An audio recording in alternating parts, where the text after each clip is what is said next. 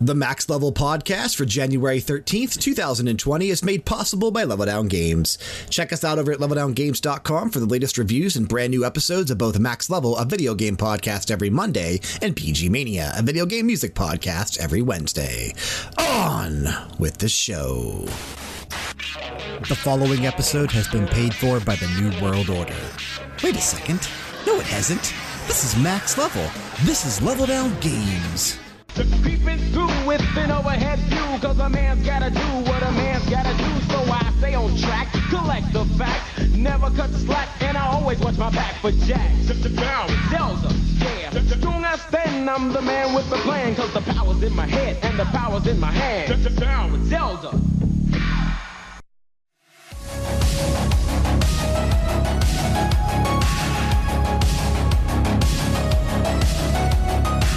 There's a cool arcade bar right down the road from me, and I, I went a few weeks ago, and it was hella fun. Five bucks, all you can play, and if you beat the high score, you get a free entry in.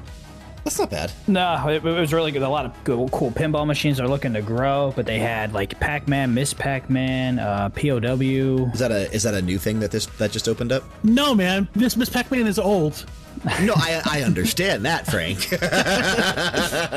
I just met the the arcade bar if it was a new thing that just opened up down the road. It is, yeah. It opened up a few months ago, and it's they do like a family thing during the weekend for like for kids from like twelve to five. Kids can go in, and then That's yeah, cool. after, yeah, it is really cool. I mean, it's it's a little tight in there, but I was playing the old school the Ninja Turtles game. That was fun. I remember playing that.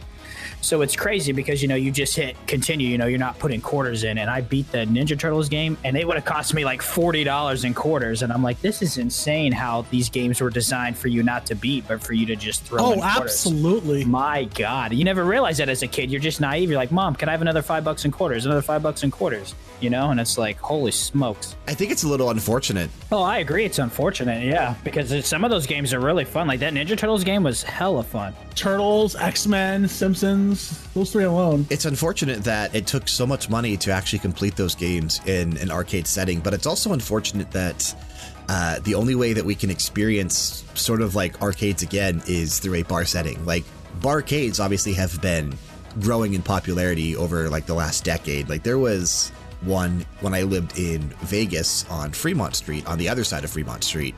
Uh, in like 2010 or something like that. Like Oh, it was, wow, it- okay. it was actually like you know, and that was a major deal then. So I I've seen these sporadically. Like there's one not too far from me here in Ohio as well. So these things are just growing in popularity, but it's unfortunate that they are, while regular arcades are almost non-existent anymore. It's awesome though, in a, in a good reason. Like it's because arcades were what our generation did. I know, and now our generation is old enough to go to bars and drink. I know. Exactly. yeah, no, it's, it's smart. You know, what goes around kind of comes around kind of thing. Yeah, like you said, arcades have been dying, but yeah, I, I remember that's I used to take my allowance, man, do my chores, and I'd get my allowance, and I used to, since I lived Fucking Kahunaville, man, up at the Eastwood Mall. Kahunaville, but then with me me living on an airbase, I was able to just hop on my bike and go up to the local like BX or whatever, and there was always an arcade in there, man. I played Mortal Kombat 3 so much. Oh my god, I miss it. But yeah, Kahunaville was crazy. Kahunaville at the Eastwood Mall, man. That's that's the one that I always go back to the most because I think yeah. that's the one that's uh, you know living in from the area that, that Dan and I are from. Like that was the the major one that we could go to that was close enough. But Frank, I know you had some that were so much closer, like in walking distance. Oh man. I, I, I could literally walk like four or five blocks down to like a little corner bodega that had ten arcade games if I, if I really wanted to. And I oh, did. Oh, that's insane. Yeah. I'd have been in trouble if it was in walking distance. I spent a lot of money. Oh yeah. Now you don't have to. You spend it on the drinks, and you get to play the games for free. Well, that's, that too. Uh, uh, but honestly, man, all these things are coming around. So, they're they're doing adult summer camps as well now. What the hell is that? I was about to say, yeah, what is that? They're like five to six day vacation things where you're at a summer camp with you know with, with other people, and there's it's almost like a cruise but on land. So th- there's activities, there's archery, there's all those things you would do at a summer camp. There's also like alcohol and debauchery and like all everything is planned out along the time. Huh. I don't know that I would. I, I don't know that that sounds appealing to me. Yeah. Well, for, for me, it's a Renaissance fair. You just go there and, uh, and it's, it's, it's, it's the same thing. I, am drink, I'm drinking, I'm throwing axes and shooting arrows. But they, they legit have these things with arts and crafts time and And wearing a skirt. Uh, no, I wasn't wearing a skirt, but I was not wearing underwear. It's so disgusting. Oh. Was, was, TMI. it, was a, it was a nice tunic. It was freeing. I could see why. I always do but that. if you didn't know, Frank, yes, please. we don't need to hear about yes, that. yes. This is Max Level, a weekly video game podcast brought to you by Level Down Games. For those just joining us, welcome home. Max Level is a breakfast powwow between five friends, usually this week, just three, wrapped up in an all purpose gaming show. On today's episode, I'm taking a break from discussing games during the campaign game segment, and instead, I'm passing it off to Frank and Dan to discuss Star Wars Jedi Fallen Order and Hollow Knight. From there, we had a Pokemon Direct take place this past Thursday, and the crew is going to dissect every piece of information we learned coming out of that 20 minute presentation, including our hype levels for each announcement. I'm your host, Brian, and joining us this week, we have Frank. What up, players? No sounds this week as Sean is not here in the sound booth. The sound booth is currently empty. Kyle also not here, but we have the villain of the show. It's Dan. Oh yeah, two weeks in a row, baby. MLB the Show 20. Let's go. Dare I, uh, dare I say game of the millennium? Kyle's Oh. sworn Oh. enemy, and according to some of the stuff he said in Discord. Yes. Never again, never again will we allow that to happen. Although I, love will it. say the uh, I, I'm so thankful for everyone out there that has reached out about the the Shenmue save and the changes that we made to Thunderdome for quarter one and the changes that we're going to keep going forward with uh, the rest of the you know Thunderdome's existence. It the, the, it went over really well. And I was very happy that it did because I was a little nervous changing something that already had worked. But apparently the Shenmue save went over really well, so that's really cool. That's awesome. Yes. Special shout out to Dance with the Dead for allowing us to use their music for all of our content. Everyone absolutely needs to go check these guys out and support their music. They can be found on Bandcamp, Spotify, SoundCloud, YouTube, pretty much everywhere. Check them out. You will not be disappointed. And don't forget, their new EP drops this Wednesday on the 15th titled Blackout. I don't exactly know how many tracks are going to be on there, but I do know that they're going on tour soon to support that album as well. So if they are coming to a city near you, I highly recommend checking these guys out. They're so much fun live. They're, uh, you know, two amazing guys that just are incredible musicians that are, you know, they do stuff that we enjoy here at Level Down Games, and obviously they're friends of the show. So go check them out if they're coming to a city near you. But if anything, at least stream the album on Spotify and get them some plays. And remember, next week on the show, on the 20th, so a week from today, we'll have new music for the Max podcast from that Blackout EP. Don't forget to head on over to Apple Podcasts or wherever you're listening to us and leave that five star rating and a review so we can continue to climb the charts in terms of search results. Man, you haven't done that in a long time. I know. It's been like it's been like over a year since you've done that. As we transition now into campaign games, I, for the first time in a long time, don't have anything really relevant to talk about. I've, you know, I, I can, and we'll get to it when we get to the game challenge update. I played a lot of games this week and I finished a lot of games this week, but nothing that I would consider relevant to the time or relevant to what I just want to say about them. I don't have anything else new to say, and I've beaten the horse on every game I've played for the most part and I don't need to talk about them again. So, what I figured here I would do, I would split campaign games this week between Frank and Dan, who do have two games to talk about. And we'll kick things off, Frank, with you, because you have been putting a lot of time into a game that Kyle and I talked a lot about last year Star Wars Jedi Fallen Order. But we never really got to get your thoughts on it, also being a huge Metroidvania fan. Uh, you know, just the genre itself. So I'm curious to hear what you think on this. Absolutely. So, um, this is a game that I should have finished days ago, but I am very much so a collection. Is I have a completionist. I have to get everything, all the all the Metroidvania stuff.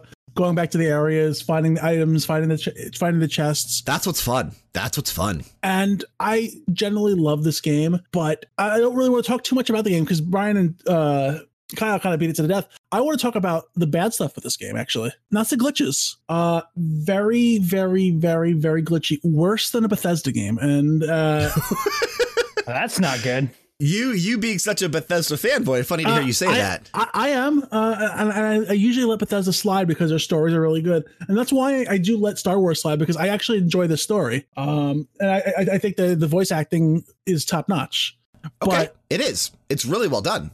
but th- the glitches that I'm coming across are game breaking to the point that I am I don't really save all that often, and it's one of those things that you know when when you play like long games like RPGs, you learn save often, save as often as you can.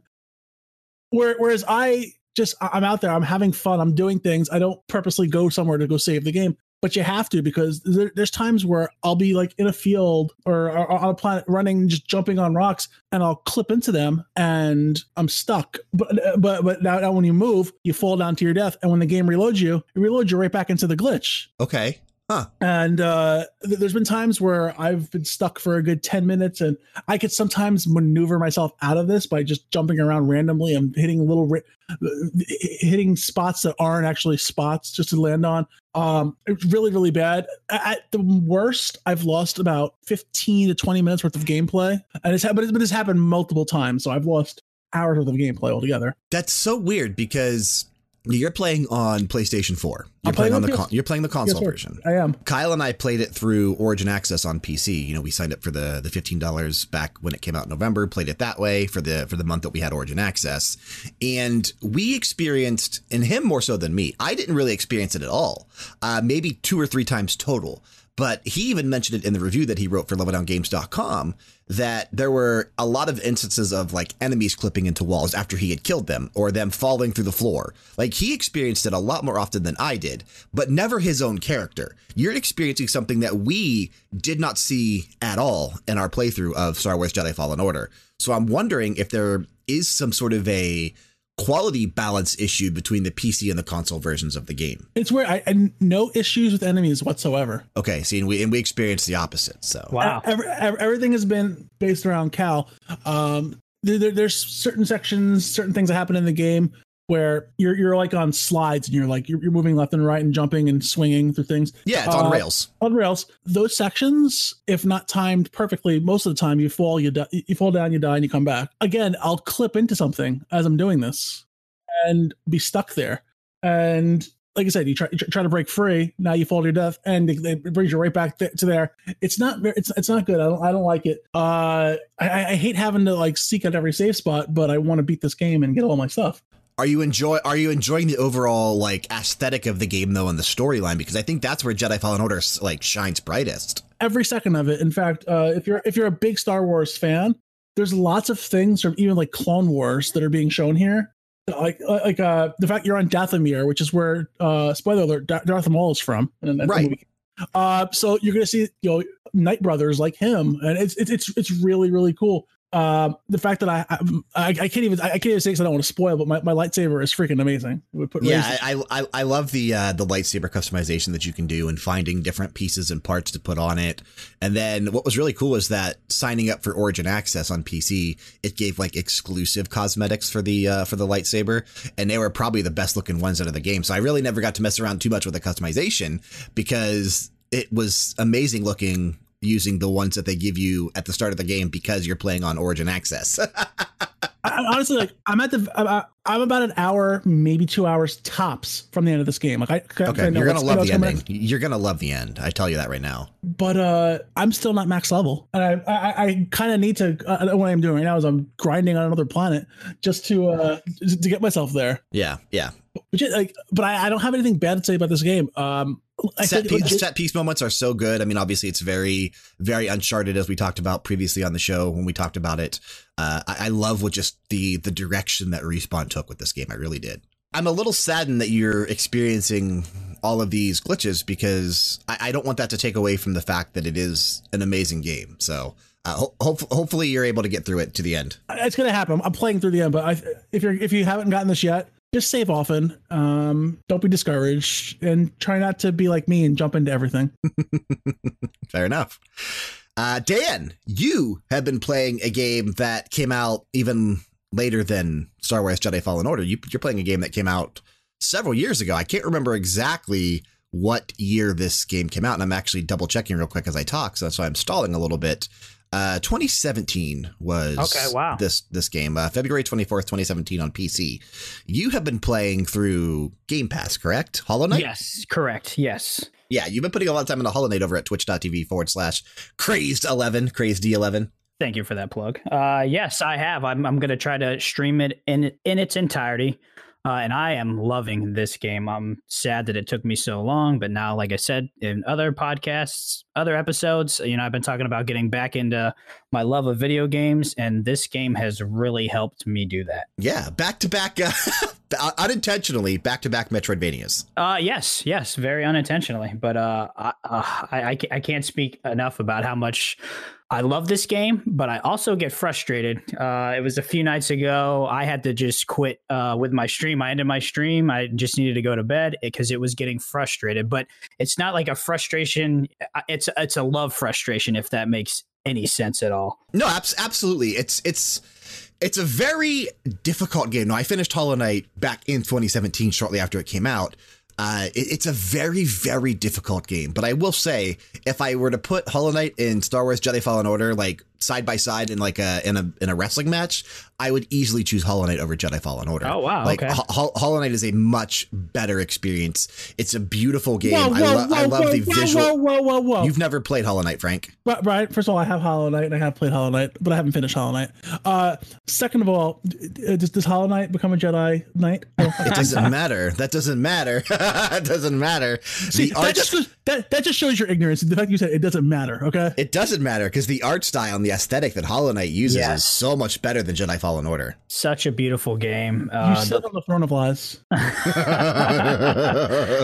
the uh, skill progression is is nice. I was a little frustrated early in the game because I'm like, man, I know I can get up there. I know I need to learn something. But you're not supposed to I... yet. Exactly. I know. exactly. So it's very frustrating. So I, I finally learned the wall jump, and now I'm like enjoying the game so much more than before that. I've actually been really enjoying watching you play the game. I try to tune in every time you're playing it because it's getting me hyped for later this year. Now, I'm not, I, I don't plan on going back and playing Hollow Knight again, but I'm looking forward to the sequel that's coming out later this year. Well, I didn't realize it was going to be such a long game. Like I figured it I'd come in. It's a lengthy yeah. experience. And and that's fine. And it was funny, you know, I, I talked to my wife about these things and, you know, she was, I'm trying to explain to her. So I showed the trailer because I hadn't watched the trailer before jumping into this. And I saw the map that the person had unlocked in the in the trailer, and I was like, "Oh my god, there's so much more to this game than I didn't know." Holy crap! yeah, like I only had like I think four or five sections of the map uh, of the dungeon or whatever unlocked so far, and I'm like, but it, it's just so fun. Like you know, you learn a new skill, and you're like, wait a minute, I think there was something back over here that now I can use my skill for, and I'm learning how you know to buy the the badges. There's so many badges, but you can buy badges that you can specifically put on the you know the map so you know if there's something special there that you need to go back to or you know right, give yourself right, attention right, to. So i've been starting to do that. I'm learning to do that but yeah, i'm having so much fun with this. I, I did i had my i was only going to stream last night for a few hours and i had one of my best streams to date last night. Every i had like a lot Good. of people in there. Yeah, it was fun. I had a lot of people in there chatting. Somebody dropped in just because they saw that I was uh, streaming Hollow Knight, and they said it was an under an underrated game. And uh, yeah, it, very it, very underappreciated. It really is. It really is. It's hard to believe what this this was a Kickstarter game, correct? It was a Kickstarter game, and actually, anyone who backed this game on Kickstarter is going to get the sequel for free when it is released. Oh so wow, they're, they're, that's they're just awesome. going to get they're going to give you Silksong for free if you back the original. But we say it's underappreciated, but it actually is doing quite well in terms of sales. Uh, as of February of last year, 2019, it had sold 2.8 million copies worldwide. Now that was almost a year ago. I have to assume it's over 3 million, probably closer to like to 3.5 million at this point. So the game has sold and done pretty well. What is retail on that game? Because obviously I got it on Game Pass, so I didn't have to pay anything.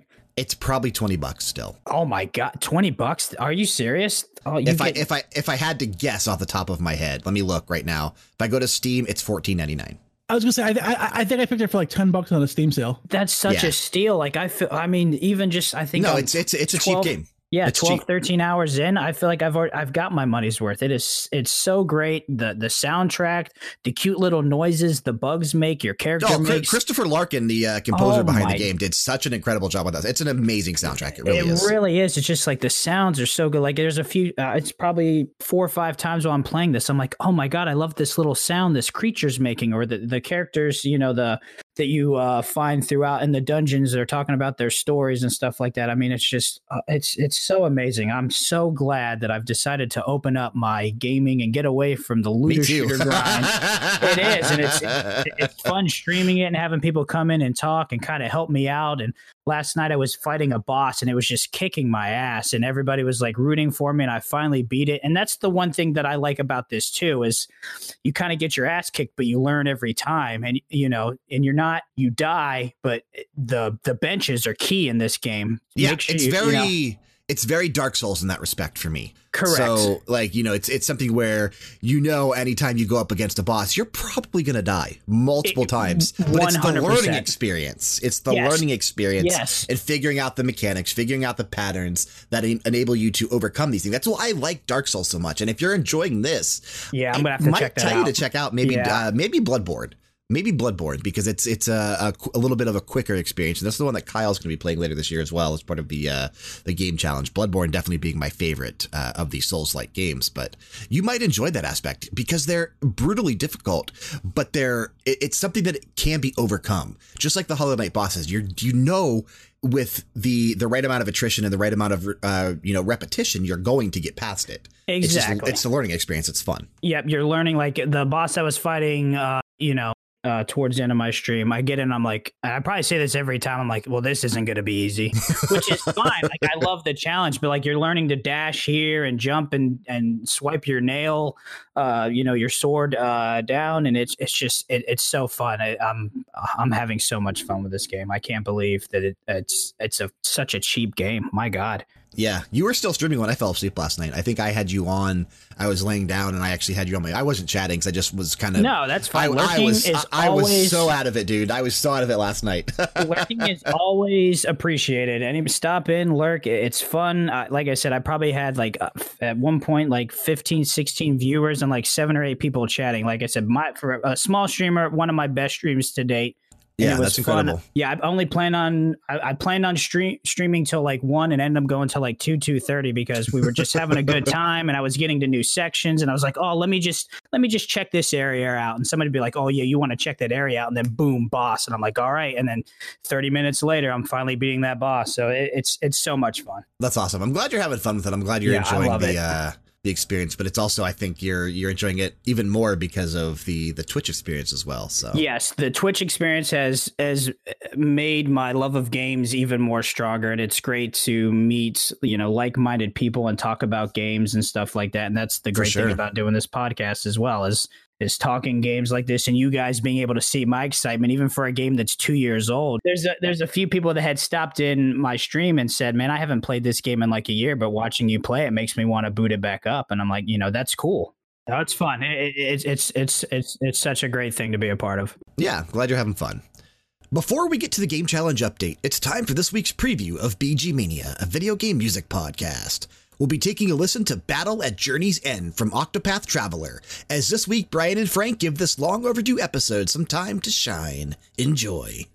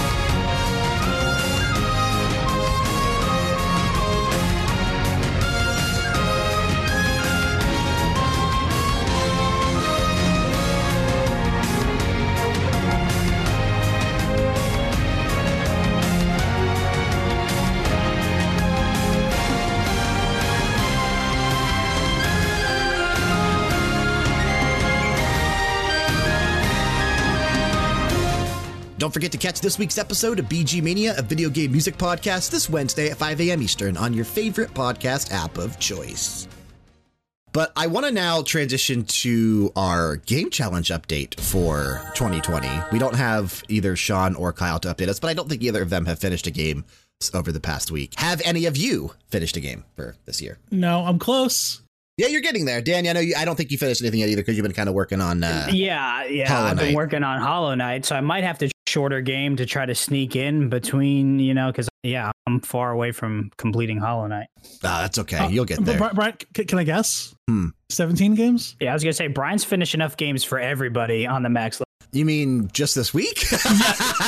Of course, just this week because you're a freaking madman. I did not finish 17 games this week. You're close to what my total is, though, for the year so far. Oh but my God. Uh, I, I, I did not finish 17 games this week. But before we get to mine, uh, I, I want to go ahead and read this email that we received at, uh, they, they emailed me at brian at leveldowngames.com, but you can email us at maxlevel at leveldowngames.com or reach out on social media.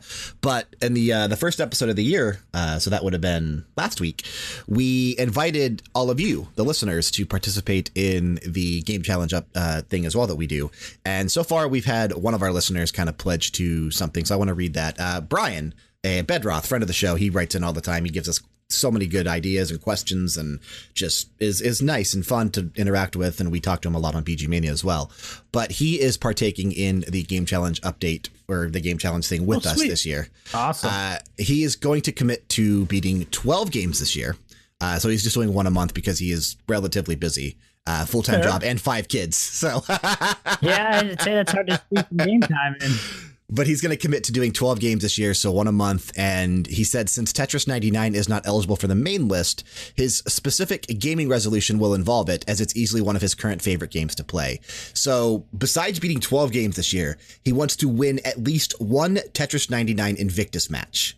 And also reach level one by the end of the year in Tetris 99. So he, he said right now he's in, currently in the high 60s, so he thinks it's doable. That's good. Yeah, that's a, that's a that's a good goal to go for. Yeah, so uh, on top of beating 12 I mean, games this year, you- he's you'll going be to do fine as long as I'm not playing against you. Do you still play Tetris 99? I, I hit it every once in a while. I regularly still boot that up, man. It's a fun it's- game. Yeah, it's, it's a It fun is game to jump into every like just for you know a few minutes a day. Sometimes you know. Yeah, it's it's super fun. It really is. Uh, so so back to my list. I finished one, two, three, four, five, six, seven, eight, nine games this week. Oh I had to count. I had to count. But what's funny about that is that seven out of those nine, and really actually eight out of the nine, I was able to put ten or less hours into. So the first game I finished, I finished Astral Chain. I literally finished that the minute we finished the podcast last week. So we record on Saturdays, I always say. We finished recording uh, at like noon. Uh, Frank and I did BG Mania later that night. So I sat down and finished Astral Chain. I thought that I had two chapters left. Chapter 12 is, is an epilogue. So it doesn't even count for the main story. The credits roll before chapter 12 even starts. So I was on chapter 11, which is the final chapter of Astral Chain. So, but I did do the epilogue as well. So I put three hours into Astral Chain this week. And then I decided that I wanted to knock off a ton of like smaller games I have on my list. So I played a Little, hi Avenger. I played Little Misfortune and that was three hours long. I played through Police Stories. That was two hours long. I played through Valfaris. That was five hours long. I played through Blacksad Under the Skin. Frank, you would love that game. That's I- uh, have it on I- my wish list. I I did a speed run of that, so I, I kind of did. I skipped a lot of things, but I, I spent six hours on that one. Uh, Finding Paradise, which is four hours long. The Banner Saga Two, which is eight hours long. Those are my my short experiences, and that's literally the order that I played them in this week. My main experience, or the order that I finished them, the main experience that I had this week was with Octopath Traveler. I started fresh and I put 50 hours into it, and I got to the end of the game. The reason I wanted to play through this game again this week, and I've played Octopath Traveler in the past, but I never actually finished it. I wanted to do that this week because Frank and I on Wednesday are doing an episode of BG Mania on Octopath Traveler. So I wanted to know exactly where each piece of music takes place in the game. So I had to commit to finishing it because I know there were there's some tracks that I know on the soundtrack that take place later in the game that I hadn't seen yet. I wanted to have enough like actual experience with that to be able to talk on it. So finish that game. Uh, absolutely love Octopath Traveler. Dan, you said you were actually thinking about picking up Octopath Traveler and playing through it. I do. Uh, It I, I highly recommend it. I, re- I really do recommend it. I, I might have to check that out. Might be my, maybe the next game I check out. Yeah, definitely, uh, definitely a much longer experience than what you're used to. But if you have any like joy of some of the old style JRPGs from like the SNES era, anything like that, the, this game is my is favorite incredible. system. Yeah, the S- SNES is my favorite system. So anytime there's games that look like that, I'll definitely check them out. Yeah, this this is an incredible experience, and I think you'd really enjoy it. Uh, and then after, because I finished Octopath Traveler yesterday at like noon, so I had some time on Friday to kind of finish something else. So I went through my list and I was like, okay, what can I finish in like eight or nine hours or less that I'm already close to the end to? So I booted up The Legend of Heroes Trails in the Sky second chapter. I finished the first chapter last week. I was near the end of it. Because I wrote the review for this one as well, I stopped near the end of this game. So I had about six hours to go. So I finished that one as well. So I finished nine games this week. And like I said, there really wasn't a, and I, I said this to you guys on Discord, but I didn't say it on the show. There really wasn't a time this past week that I didn't have a game loaded up. Uh, and I and I think that's really been beneficial to me is like the the ability to multitask. Like I, I believe you told me that uh, you were playing Dead by Daylight. I was playing Dead by Daylight with Sean last Saturday night because we we got to rank six, which is the highest we've ever been so far in Dead by Daylight. Remember, where one of Sean's goals was to get to rank one by the end of the year, and I told him I would do it with him if he does it. So we got to rank six last Saturday night, and we played for like seven hours, eight hours. While doing that, I had other games up on my second monitor. Like I played, I played through Little Misfortune in the amount of time it took us to sit through queues in Dead by Daylight. Because remember, I said it took me three hours to play Little Misfortune. I was able to play that entire game while playing Dead by Daylight with Sean. That's insane, man. Your level of commitment. I was I, gonna say to that- applaud it. Th- Thank, thank God we're not like challenging like who could play the most because Brian would crush us all. Oh my god, yeah. No, but it, but it's easy because you know in a, in a DBD match when you're sitting in queues or doing nothing else when when you're playing the game you have to be fully focused. But the queues are so long now that you you might be sitting there for five ten minutes at a time like in queue. I can easily play another game on the second monitor. Like it, it's so simple.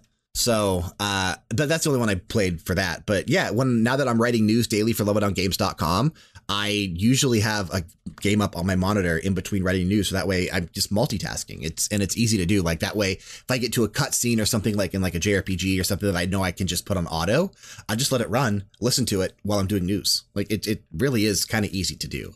And like I said, I'll kill myself for a month or two to get my backlog in order. So that way I don't have to worry about it the rest of the year. Right now, sitting at 82 on the backlog, which is the lowest I've been in years. So I mean, that's Do the it. way to do it. yeah, I'm doing really good. And I, and I- like I said, I'm going to do this the rest of this month. And I think I've even committed to doing it next month as well, because there really isn't a ton of new releases this month or next month. I think four total that I'm interested in. So besides those four games, everything else I'm going to be playing is strictly going to be coming from my backlog.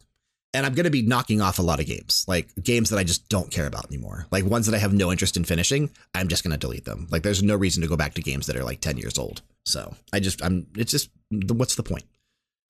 So that's where I'm sitting at. Uh, for the year, 16 games so far. Frank, you were one off. You were one Uh, off. No, One off. I, I thought you went like you you went crazy this one this week, but I thought you went super crazy. No, no, no, no, no. I, I am at 16 total for the year so far. So that, that's where I'm sitting for the uh, for the game challenge update. And yeah, like uh, like Bedroth did earlier, if you want to participate in the game challenge with us here on the Max Level podcast, highly encourage you to write in. You can do that at maxlevel11games.com or on social media. And uh, just let us know each week if you finished a game and kind of keep track yourself. Because I can't keep track of everybody that writes in. I can keep track of all of us on the show, but I can't keep track of everyone else that, else that writes in. So just keep track of your own games and uh, we'll see who finishes you, what by the end of the year. If you send me five bucks a week, I'll keep track for you. no, don't do that. He just Frank wants money. dollars. He just wants money. He just wants money. sound right there means we have transitioned into the QuickTime event for this week. If you are unfamiliar, the QuickTime event is a question and answer segment with us that you also get to participate in. Each week, we'll select a listener submitted question, which will be pulled from maxlevel.leveldowngames.com, Twitter, or Instagram. If you have any questions for us, make sure you submit it through one of those places, and we'll answer it to the best of our ability in quick fashion. Uh, and then once we pose the question that week and we answer it ourselves, you can submit your own answers to maxlevel11games.com or on social media. And next week on the show, we'll take the best ones and also read those on the air. I'm a little sad we didn't get any responses from our question that we had last week, but you we sons of no, but we got actually several questions submitted to us for the QuickTime event for, All for right. later episodes. We actually have a decent pool to choose from for questions already on the show, but we definitely want to get you guys involved with the answers as well. So after we answer this question, feel free to submit your own answers to this question next week on the Max Level podcast. This week's question comes to us from Martin. Frank? Pip Pip Jolly-O. That's right. Martin from over in the UK who submitted his question to us through Instagram. And he wants to know, Dan, I think you already answered this about 10 minutes ago. Uh-oh. What was our what was your favorite console and handheld platform Oh, of yep. all time? Yep. Spoiler alert. Ten minutes ago. Yep. So so Dan, your favorite console of all time is a Super Nintendo. But what is your favorite handheld of all time? Oh man, that's I I. Hmm, I'm gonna go with the old Game Boy. OG Game Boy. Um, Okay. Yeah, because growing up in the Air Force, we did a lot of traveling. Now, kids nowadays won't understand because they have backlit screens. But I used to have this magnified lens light Oh thing, big ass thing that would suck your battery life. You know, and uh, man, I, I played I played that so much traveling. Uh, that was uh, like I a believe lifeline. that was called the Travel Boy. Hmm, I think you might be right. I don't even know. O- I, only I, beca- I, I, only- I don't have much experience with the OG Game Boy. I don't even know. o- Only because I had one as well. Yeah, I mean, I had I had a nice little traveling case. It, it slotted all your games. I had the charger pack. Uh, I had the you had a hookup where you could uh, play. There was a F1 racing game that you could play four players, and I had the thing where you could hook up because everybody had to hook up, you know, uh, with a cord and not like wirelessly like nowadays. I mean, it was a struggle for us kids back then, especially ones that traveled a lot to play video games. Yeah, I could hear. I could totally see that. Yeah, for sure. yeah, man. I, Frank, I, what about listen, you? I- uh, my favorite console of all time actually is the same Super Nintendo. Okay. Through and through. Yes. Okay. Uh, PS2 is a close second, to be honest. Um, but my favorite handheld, I'm, I'm gonna keep it as pretty recent. It's it's the it's the 3DS. I had a feeling you were going to say the 3DS. I really did. I got I get so much mileage on my 3DS. I still use my 3DS. It's charging right now next to my bedside. Uh, even though they don't make games for it anymore, there's so many games I haven't played. I could always get something that I want to play. Yeah, I mean the 3DS really is. It, it really is one of the top handheld platforms of all time. I mean, just the amount of games they put out for it, and and how they were able to keep the like graphical style going through the what seven or eight years that this that handheld existed. Wow. Yeah. It's honestly, been that long. Yeah. yeah, Uh, it, was- it was a hard one to pick too because like the, the regular DS itself did backwards compatibility. This one did, did, did for DS games, but not for GBA. You know, yeah, exactly. You know, the, that that one had Game Boy Advance, Game Boy Color, Game Boy. Like you could have did. I think. right? Yeah, it was. No, you're right. So yeah, uh, that's why I'm really excited for PS5. The rumors are, no, I'm kidding. Uh, that it's gonna backwards compatibility all the way. It is, from what I understand. They- like, and well, we hear that every console generation for every console. So Right, but I think this is legit now. Like, you know, Sony realizes they need to have backwards compatibility. So, from what I understand, the PS5 is going to be able to play PS1, PS2, PS3, and PS4 games. and it was called the Light Boy. I take it back. Sorry. Uh, for me, my favorite console of all time is the Nintendo 64. Mm, yeah. I, I- I had no doubt in my mind that was your answer, Ryan. No, I mean, it, it's it's the one that I have the most fond memories with. Like, you know, it came out at a time where I, you know, I tell the story all the time about the Christmas Eve with the N64, and I think that's one of the big reasons why I, I love it so much. But Super Mario 64, Ocarina of Time, Majora's Mask, Banjo Kazooie, Banjo Tooie, like these these are some of my favorite games of all time. And just a lot of GoldenEye, yeah, man. So many nights playing GoldenEye with my buddies, and when I lived at the apartment complex, yeah. um, you know, inviting Yeah, them I- I- over. Can, can- can I sidetrack you for half a second there? Please, please. If if GoldenEye and Fortnite came out at the same time, what do you think would be the game we played more? Ooh. Um, I think it depends because it's there really are two totally different games. Like Of one of them is one of them is offline, one of them is single player for the most part, but then you get together and you have some multiplayer matches that you can do, but a, a good chunk of the game is single player, whereas Fortnite is just strictly a battle royale, strictly multiplayer. Uh, had they come out at the same time, I, I hate to say it, but we probably would have played Fortnite more. I think so too. That's someone posed that question online. I was like, oh wow, I probably I probably would have a Fortnite guy. Yeah, I probably I probably would have said the same thing. But even now, though I but now think you I take Fortnite and stick it up your ass, right? We're GoldenEye people even though even though I do like GoldenEye more, that's just because of the uh, the time period we come from. But a lot of these franchises that I really do enjoy from Nintendo got their start Animal Crossing on the Nintendo 64.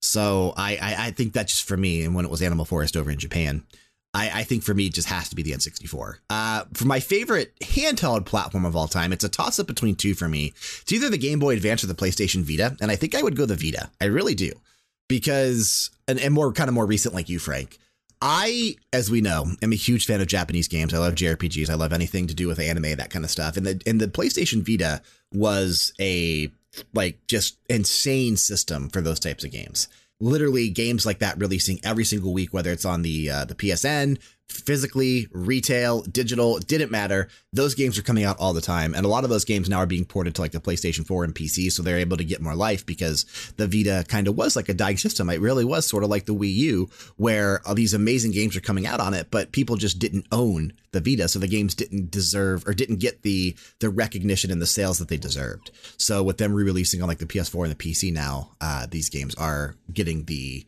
recognition that they deserve. But I think that would be my answer. And if you out there listening would like to let us know what your favorite console or handheld platform and handheld, I should say, because the question did uh, specify both, let us know. Max at leveldowngames.com. Again, you can reach out on Twitter or Instagram as well. But that music right there means it's time for the seven day forecast. We don't have any Metacritic results to get to. Uh, I remember the last time we had Metacritic results, Kyle ended off on the year winning. So we are going to let him choose this week. And even though he's not here, we do know between the two games we're doing for the seven day forecast, we Yeah. know which one he would choose. So it's very easy to to narrow it down on I, that. I, I think I think he made that abundantly. He made that abundantly clear Yes, last he week. did. uh, so we are doing something slightly different for the seven day forecast moving forward. We are going to be focusing on just a handful of the major games. So there will be no more than five games each week in the seven day forecast. Uh, kind of like how. Um, you know, like on, on the weather, you, you see like Monday through Friday and then Saturday and Sunday are usually looped together. Uh, we're going to do five major games to be like Monday through Friday for your major forecast. And then at the very end, we'll have a compilation of everything else releasing this week. That would be kind of like the the Saturdays and Sundays, you know, the, the two days that are the furthest out that we can't necessarily predict the farthest or the uh, the best. I'm trying to do it like a weather report. So Back to you, Stone. exactly. It's the called the seven day forecast. I kind of wanted to do it, but I also think that we spend a little too much time just in this segment sometimes.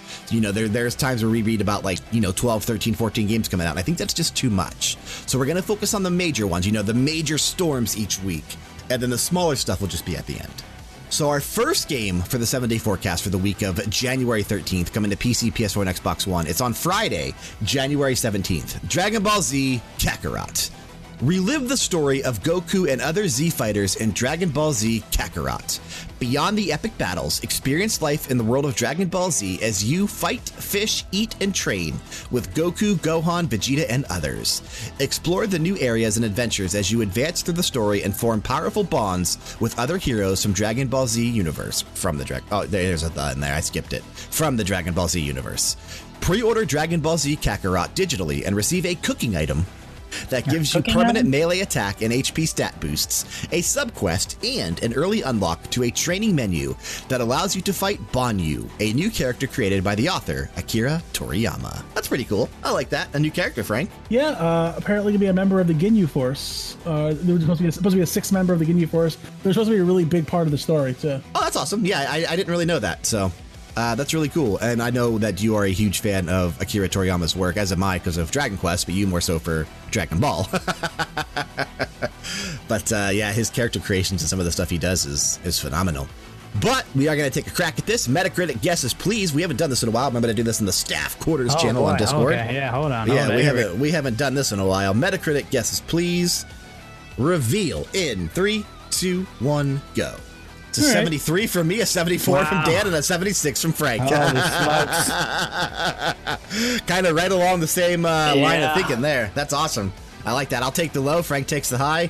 Dan Yeah, right I'm smack in the middle. Yeah, I'm kind of screwed there. I'm either hitting it head on or. Yep, Yeah. 70, 74, you, man, you definitely need a 74 because if you get a 75, you split it with Frank. So you Yeah. definitely need a 74 to uh, to fully take advantage of that one. That's awesome. If, you get, if it's 75, I take it. Okay, Frank, don't share. No, no, he, you would just you would just have the uh, no. I'm sorry, Dan would have the advantage at the uh, at the end if, if it was a tie because of the uh, Price is Right rule. Since he went under and you went over, if it was a 75. Okay, that's true. Our second and last game for the seven day forecast for this week, coming also on Friday, January 17th, is Tokyo Mirage Sessions Sharp FE Encore for the Nintendo Switch. The worlds of the Fire Emblem series and Atlus games have crossed paths again, and the result is coming to the Nintendo Switch system. An interdimensional evil has invaded modern day Tokyo, resulting in this fantastical barrage of music, style, and yes, danger. So, fight back. Battle through dungeons to pump up your strategy and creatively decimate your foes before all hope fades to black.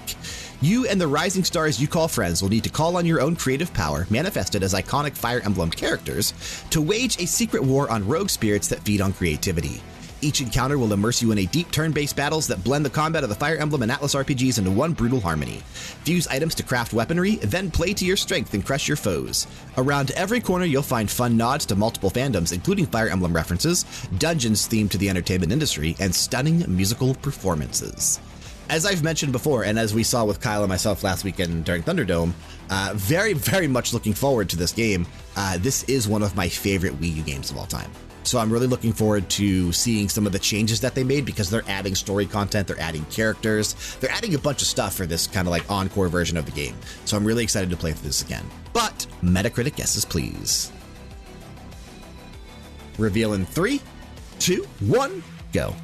It's an 82 from me, an 82 from Dan, and a 77 from Frank.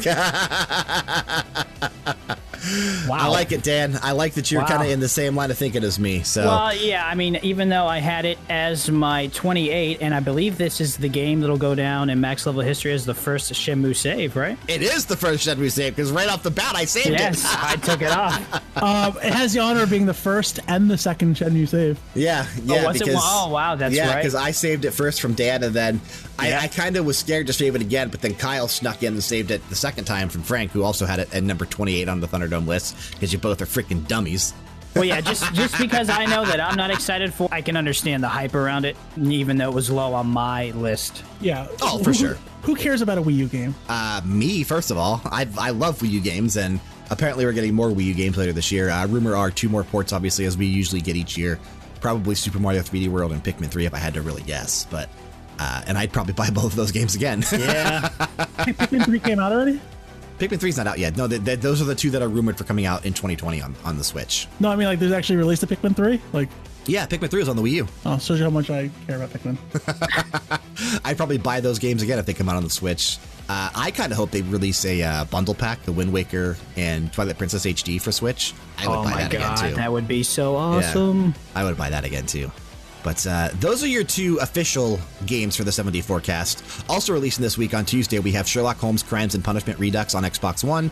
On Thursday, the Alliance Alive HD Remastered is releasing on PC, while the th uh, the Surge 2 Kraken's DLC comes out as well. I think on all platforms that game's available on. So I think PS4, Xbox One, and PC. And then on Friday, the Darwin Project releases on PS4. Pick of the week this week uh, does go to Kyle, and as we mentioned, I think it would be uh, fairly obvious if he were here, he would choose Tokyo Mirage Session Sharp FE Encore. If I'm looking at Dragon Ball Z, I'm going to watch shows and play the game. and goddamn the show, it did pretty well, didn't it? and Yes, it won- it ended up winning the whole thing. Hell yeah. so your official pick of the week this week, thanks to uh, Kyle, who again, if he was here, we know he would choose Tokyo Mirage Session Sharp FE Encore. Brian here with the Max Level Podcast. LevelDownGames.com is quickly growing, but with your help and support, we can continue expanding our footprint in the gaming industry at an even faster rate. If you're unfamiliar, we do more than just audio podcasts. All of our content can be found on our main home on the internet, including new weekly episodes of both Max Level and BG Mania, alongside reviews for the newest released games and accessories, weekly editorial articles, and daily news stories. If you aren't yet visiting LevelDownGames.com daily, now is the time. We went through a massive redesign for the beginning of the year. Everything is much easier to find, and it looks like a million dollars. Thanks for all the continued support as we continue expanding our presence in the industry with LevelDownGames.com. Now, we get to talk some Pokemon. Dan, I know you're not a huge Pokemon fan. I but I know. that uh, you'll have some things to say here, and, and maybe we'll get you excited for some Pokemon stuff. I don't know. Possibly, yeah. I'm open I don't to know. Maybe you're you're open to things now. You're opening up to things. Uh, Frank told me that he had a massive erection while after listening the uh, to watching the Pokemon Direct, and probably just because he got to listen to my voice because he watched the reaction video, which is kind of why it's so buttery erection. smooth. But there was a Pokemon Direct this past Thursday on January 9th. We didn't know exactly what was going to be shown. We had an idea that we would see, you know, some stuff for Pokemon in 2020. I didn't think we were going to see everything that we had for Pokemon in 2020. I do think we did see everything that we, except for Pokemon Sleep, which was absent, but I do think that's also coming out this year. I think we saw everything else that's going to be Pokemon related for 2020. Uh, I was talking to Kyle because I tried to get him to do the uh, reaction video with me on Thursday morning, but it was 6:30 a.m. his time, and there was no way that I was going to be able to drag him out of bed to, uh, you know, to to jump on and do this with me. You know, it's 9:30 my time, a little bit easier for me to do it. Selfish, Kyle. I know, right? but him and I were talking Wednesday night, and he was talking about maybe a new Detective Pikachu being announced. And I was kind of hoping either for a Pokemon Let's Go Johto, which is kind of really what I wanted the most. I think out of everything, that's really what my heart was was desiring. But I also said a new Pokemon Mystery Dungeon might be a possibility. And that's where we're going to start because the direct kicked off Thursday morning with a new trailer announcing Pokemon Mystery Dungeon Rescue Team DX. This is coming out on the Nintendo Switch March 6th. So, literally just about two months away, a little less than two months away. And it is revisiting the classic Pokemon Mystery Dungeon games, which are Pokemon Mystery Dungeon Red Rescue Team for the Game Boy Advance and Pokemon Mystery Dungeon Blue Rescue Team, which was released for the Nintendo DS both of them in 2006. There was one version for GBA and one version for the DS. Frank, have you played these games? I have not. I am familiar with them, and I looked up some information in between because I wanted to, you know, be smart.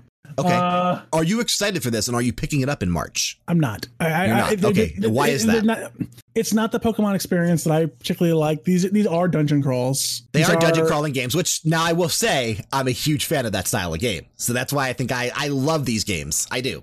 I just they, they were they were never my bag, but uh, I'm not gonna knock them. It, it looks good. It's cool that they're actually progressing the series. I, I don't, th- this is a remake, obviously. Uh, a It, fusion. it is. It is. It's a fusion of the two, and I, it's probably going to add some new elements. this probably does open up. Everybody's been clamoring for uh, Mystery Dungeon 2. They have been, yes. So if this does well, you could definitely see that happening. Just like with Let's Go, we know that with that doing well, we know we're going to get another Let's Go. Yeah, and I probably was. I, I- yeah, that's what I mean. I probably was a little too hopeful that they would be able to crank out another one so fast because a full remake of those games probably was going to take some time. Uh, we we we might be waiting another year or two for another Let's Go game, but I, I think that. The fact that they announced a new Pokemon Mystery Dungeon, it does open things up for more of these spin-off Pokemon games that we haven't seen in a while. You know, you before we started recording the show, you were talking about Pokemon Ranger. So I could see maybe something like that happening again as like a spin-off game one year. You know, everyone's still requesting a Pokemon Snap 2. Something like that could happen again. You know, it's definitely Yeah, they, they could print money with that one. Oh, So absolutely. They're, they're, they're killing me that that game is not out. Yeah, but the fact that they're going back to Mystery Dungeon, which again was a very niche title when it came out, and you know, very it, it didn't sell nearly as well as the the regular Pokemon games did, even though it did sell.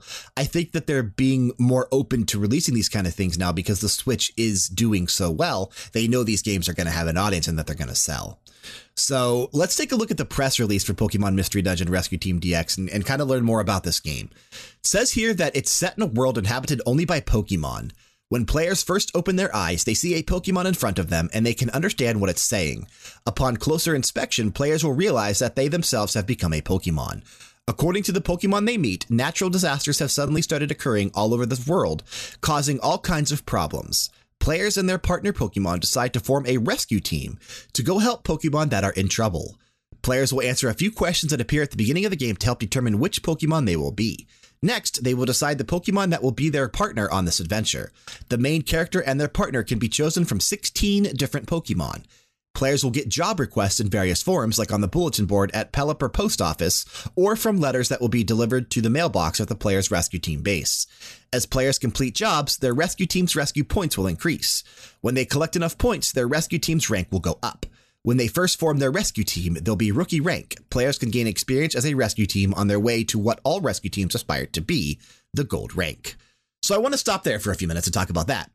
I really enjoy the concept of how Pokemon Mystery Dungeon is kind of it, it's based on. So It reminds me a lot of Animal Crossing in a way, even though does- Animal Crossing isn't a dungeon like that. Yeah, even though Animal Crossing isn't a dungeon crawler and it's more like an open world thing, it's a game where you start out and you have to answer questions to determine like what your character is going to look like or what your character is going to be. And we don't know the 16 Pokemon. I, I, I guess we can assume based on some of the artwork that they released for this game. So let's see here. Uh, so there's Bulbasaur, there's Charmander, there's Cubone, and there's uh, Chikorita uh side, side what is it cyndaquil or something like that is how you say that one yeah. cyndaquil uh eevee machop meowth mudkip pikachu psyduck skitty squirtle torchic uh Tot- is it Totodile? Totodile Yes. and uh, Treecko. Those are the ones that they Okay, released so- artwork for. So, I'm wondering if those so are the ones as, that you're going to have. of the t- so I think as of the time of that coming out, those are the starters, and then a couple of the more popular uh, Pokemon. Okay. So I, I'm assuming that those are going to be the 16 that you are going to be potentially experiencing and running into and playing. And the, the one of those is going to be the ones that you're playing as.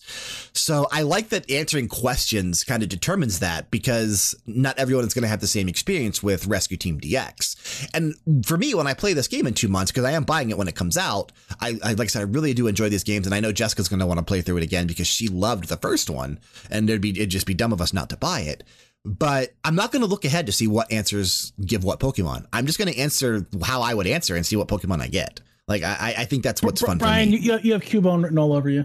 Yeah, I probably would agree with you based on looking at that list. I, I really would lean towards Cubone or I don't know, man. Cyndaquil is kind of cool too, though. Yeah, your, your, your emo answers are going to get you uh, Cubone. Frank, you Frank, you would easily get Machop. I mean, that's just you through and through. you damn right. he becomes Machamp, who is practically Goro. I know.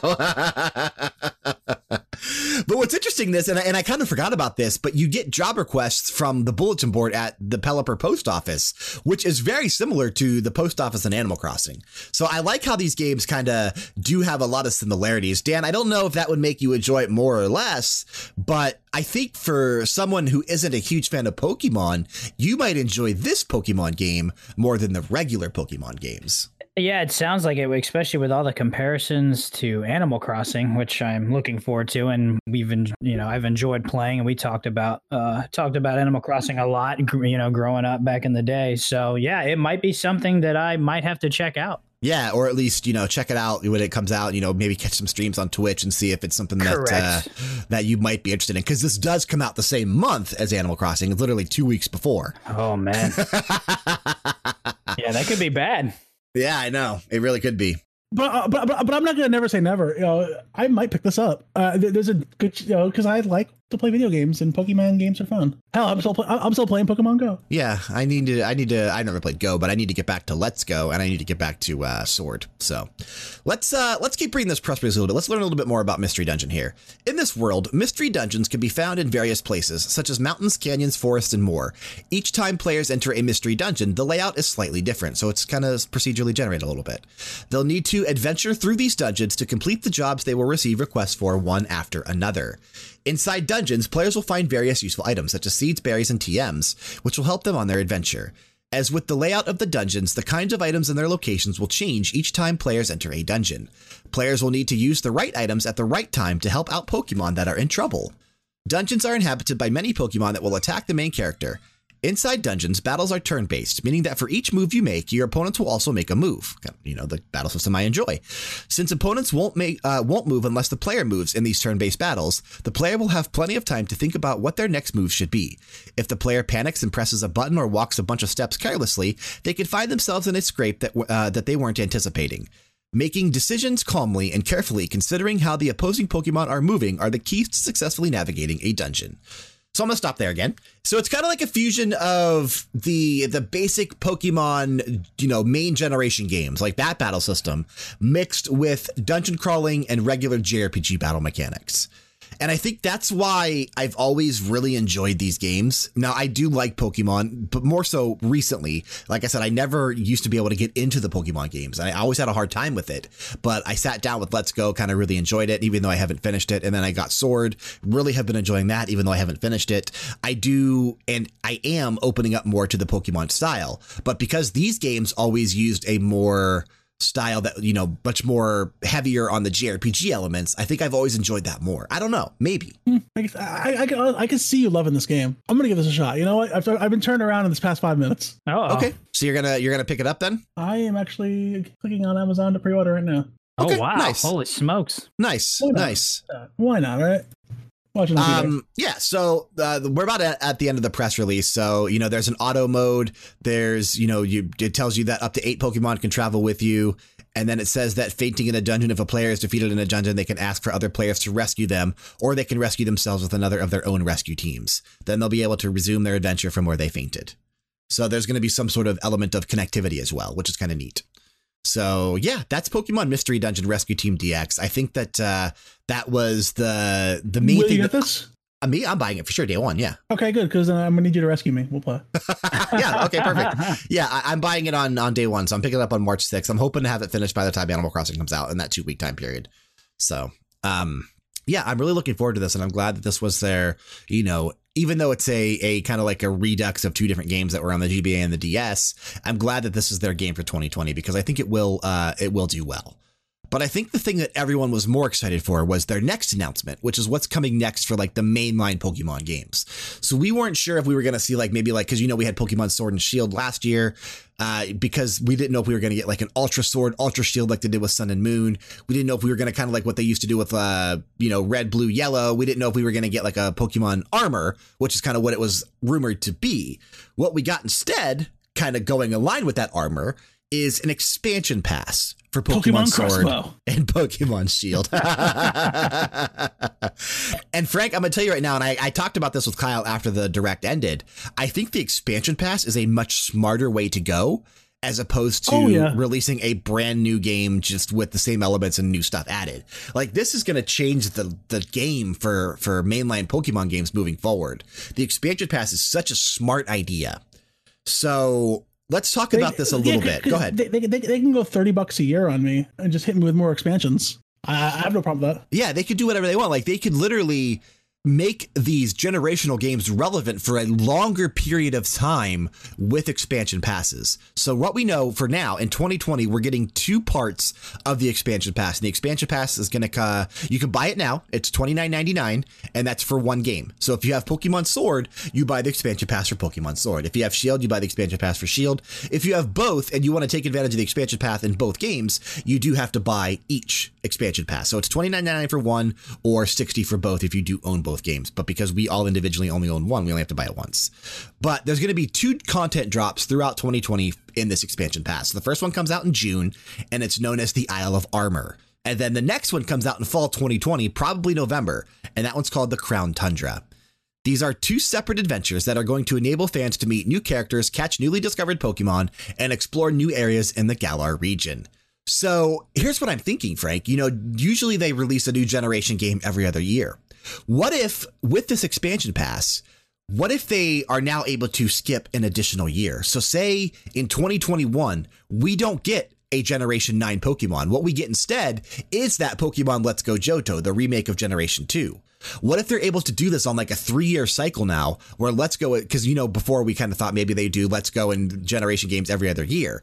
What if they could do every three years now to where Let's Go comes out every three years, a new generational game comes out every three years, and a new spin off game every three years? But in between that, they release expansion pass content for the main generation game. So, what if we get another expansion pass next year for Sword and Shield that adds even more content? I'm perfectly fine with that because I think right now we're sitting at over 800 Pokemon. Yeah, oh my God. which is a lot. Yeah. Which Oh. is a lot. I mean, it's a lot of Pokemon, and it's a way for them to release the game initially without all the Pokemon and then slowly add them over time. Which these expansions are going to do. They're yes, not, they are. They are adding more Pokemon. They're not all. Now they did say not all of them, but they are adding more. Yes. Electro, way it's not Diglett, so Meteor, and overwhelming. Right. Uh, Speaking of Frank, did you get your Galarian Slowpoke? Not yet. I know I have to. I'm going to. I, have to, I, have to I have to go to some kind of train station and pick it up. yeah, that's the uh, the first train station that we that you go to in the game. I think is where you go to get that. Which, which is awesome because this Galarian Slowpoke, from what I've seen in the video, is a fire type. Uh, and then appar- apparently, as I'm, as I also understand, it's going to evolve differently in, bo- both games. through- Correct. Yes, and Oh, the- really? well, not not both games. It's going to evolve based on what you give it from the expansion pass. So, so if you give it an item from the Isle of Armor, it evolves into something completely different, as opposed to if you give it an item from the Crown Tundra. So you need two in order to get both. Okay, so I'm gonna have to breed this bad boy because um, that's what I do. Because slowpoke uh, uh, gen- general uh, turns into either slowbro or Slowking, depending on how you evolve it. So I'm assuming Crown Tundra will be the crown that you uh, turn it into Slowking for. It would make sense. Yeah, probably, probably. Um, so what we're going to do here, we're going to talk about these two separate content drops individually. We're going to start off with the Isle of Armor because that is the one that comes out in June, so literally about six months from now. The Isle of Armor is an expansion where trainers are going to head to this Isle of Armor. And it's a stage of new adventures in the Galar region. The Isle of Armor is a giant island full of environments not seen before in the game. Players will find wave swept beaches, forests, bogs, caves, and sand dunes. It looked really beautiful in the actual video that they showed off uh, during the direct. The Isle of Armor is the one that's much more done because it's coming out first. Uh, you know, very beachy settings, really cool looking. It kind of reminded me of like, because um, the Galar region is meant to be London, the UK. What I kind of got with the Isle of Armor is like Scotland. You know what I mean? Like it, it kind of very much looked like that. Exactly. Things like that. Wales, Scotland. I mean, it just, you know, more beachy settings, more uh, greenery. It, it did look a lot like that. Uh, it says here there are also plenty of Pokemon that make this island their home, living freely amid the lush natural surroundings. There's even a dojo here that specializes in some very uh, particular training styles. Trainers and their Pokemon will take up an apprenticeship under the master of this dojo and train hard to become even stronger. Did you catch the name of that? Did you catch the name of that special Pokemon who's going to be the one? Kubfu. Kubfu. Yeah, he's the the the, the main, main one for this uh, expansion. Yeah, Kubfu is a fighting type Pokemon. Uh, it's categorized as a Wushu Pokemon. And it says here that uh, Kubfu appears in the Isle of Armor. This Pokemon is hardworking and strives to train both its body and mind. It uses each defeat as motivation, training itself with even more vigor after a loss in order to grow stronger. It has an organ that produces fighting energy in its lower abdomen. And before heading into battle, Kubfu will increase this energy through unique breathing techniques and intense focus. Wild Kubfu live in mountainous areas far away from the Galar region, but it was once a species that called Galar its home. So Wow, that's you the can- uh, You can that's see this one that we're getting Pokemon really this Pokemon really cuts the mustard.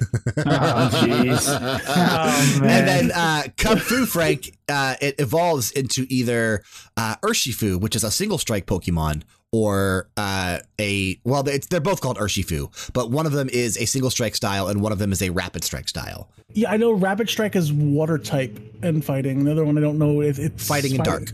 Fighting in dark. fighting. Okay. Mhm. And and then also he there is a Gigantamax version of this as well for both single strike and rapid strike styles. Did you see the um? Did you see the uh? oh, well, I guess we'll get to that one later because it's part of the uh the Crown Tundra. What I like what they said in during this Pokemon Direct about both of these, the Isle of Armor and the Crown Tundra, is that these are going to be one massive connected area, like the Wildlands or the Wild area. It's not going to be separate routes. It's not going to be separate things in these expansion paths. It's going to be one overarching thing where you can fully explore to your heart's content and find everything that there is to find. I think I like that because you know, this is expansion content. It's end game content. It should be like that as opposed to having to go back to the route style system Yeah. that, you know, that you are learning how to play the game and getting all your Pokemon that way. This is end game content. This is stuff that, you know, it, should be open. And, you know, being able to walk around this Isle of Armor and come across all these Pokemon, that, that guarantees that you're not going to see Pokemon all the time that you would expect to. Like if you think the wild area, there are times where we'll see a Pokemon in the wild area that we won't see again for days because it's just Yeah. random on what spawns. And I think that's exciting about this expansion pass content because it's going to be something new all the time. Do you think now? Um, have you, have you beaten Sword or Shield? Whatever No. one you have. No, I have Uh, not. Do you think that all the because once you, once you beat it, all the Pokemon in the wild area are all like the same level? Yes. They're all they're all between sixty to seventy. Do you think that's how Isle of Armor is going to be? All high level Pokemon? Or? I have to imagine it's going to be higher level because I'm, I'm assuming that you're not going to be able to get to these areas until after you finish the game. Okay. What I like about this is that the person that you're going up against differs based on the version of the game that you have. So, Frank, you having Pokemon Shield, you're going to be going up against Avery as the trainer in this expansion pass content. Whereas those of us like myself who have Pokemon Sword go up against Clara. Two different characters. And they even said that there's going to be like differences between the versions of the game. That's why you have to make sure that you're getting the expansion pass that's for your game because I'm going to have different Pokemon in different locations having Pokemon Sword than you, Frank, who has Pokemon Shield. Kind of like how we each had individual, uh, a unique dungeon in the game. I'm pretty sure they're going to do stuff like that again because they said they wanted the expansion pass to have a lot of the same elements of the main game where you have to trade with other players with the different versions. It's, a pretty cool thing they did here. I think. Uh, did you have a fairy, gym? Uh, I, I I don't know because I haven't gotten that far yet. I don't know which Oh, one I have that's oh. exclusive, but I do know that uh, that I have uh, a gym that you didn't, and you have a gym that I didn't, and I, I like that because it gives you an incentive to not only trade with other players that have the different versions, but really, if you're crazy, you could buy both games and get somewhat different experiences. I mean, is that why there are two different versions? Is it to like help you know promote trading and It's stuff promote- like Yeah, that? exactly. Okay, exactly. Yeah, okay. they they want they want you to go out there and That, you know that's been it- since the beginning. Well, yeah, I know they've always released them, you know, two separate games, and I've always curious why.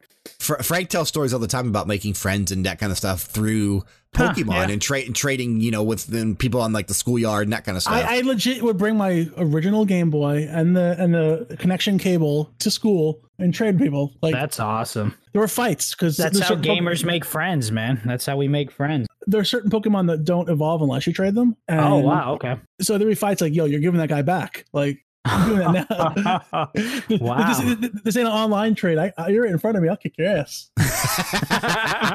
so Frank uh, was the gamer bully friend person. Pretty much. I would never steal somebody's Pokemon, man. It's it's, Oh. it's a game you're putting time into, you know. Like I put, I put a lot of time into Pokemon. Frank, didn't you game. steal somebody's Game Boy or Game Gear though? didn't steal. I borrowed and I gave it back When? after I beat the game that he lent. For, oh, he he lent me for one game, and then I think I kept it for two games. I thought you Um, said you kept it and never gave it back.